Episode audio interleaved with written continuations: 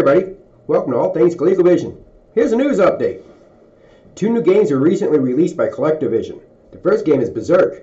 This was an arcade favorite back in the day, and Tony Cruise of Electric Adventures was created an awesome version of it for the ColecoVision. The graphics and gameplay are spot on, with the only caveat being a limitation of the hardware not allowing for the robot voices as in the arcade version. So you will not hear the distinctive stop humans that echoed throughout the arcades in the early 80s.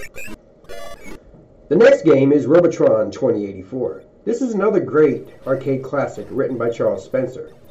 From the gameplay I've seen, it is true to the original arcade version.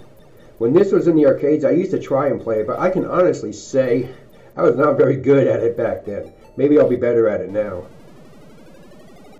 On the hardware front, Opcode Games is making some custom Super Game modules. These are the basic Super Game modules we all know and love, but in cool colors.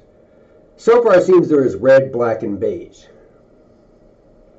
That's it for this update. If you come across any news or rumors, let us know via our website, allthingscolecovision.com. Have a great one.